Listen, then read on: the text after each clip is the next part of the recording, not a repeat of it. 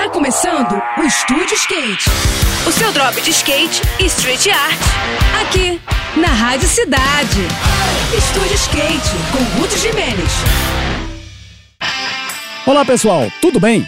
No último final de semana, foi realizada mais uma etapa de street do circuito mundial da World Skate, que soma pontos para a corrida para os Jogos Olímpicos de Paris de 2024. As disputas foram realizadas em Roma, numa plaza que existe bem perto do histórico Coliseu Romano, e os resultados finais foram bem interessantes para alguns dos brazucas que participaram do evento. O melhor resultado dos brasileiros foi o do paulista Kelvin Huffler, que ficou em terceiro no masculino e subiu ao pódio ao lado do norte-americano Nigel Houston, que venceu a etapa, e do japonês Sora Shirai, que terminou em segundo. O outro brasileiro na final masculina foi o brasiliense Felipe Gustavo, que terminou na quinta colocação. Já no feminino, a japonesa Liz Akama foi a grande vencedora, tendo ao seu lado no pódio a australiana Chloe Covell em segundo e a também japonesa Yumeka Oda em terceiro.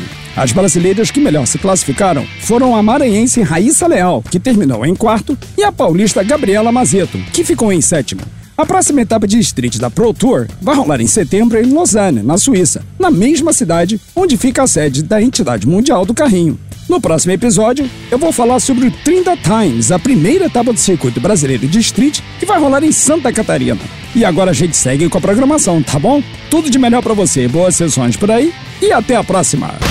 Esse foi mais um. Esse foi mais um Estúdio Skate. O seu drop de skate e street art. Aqui, aqui, na Rádio Cidade.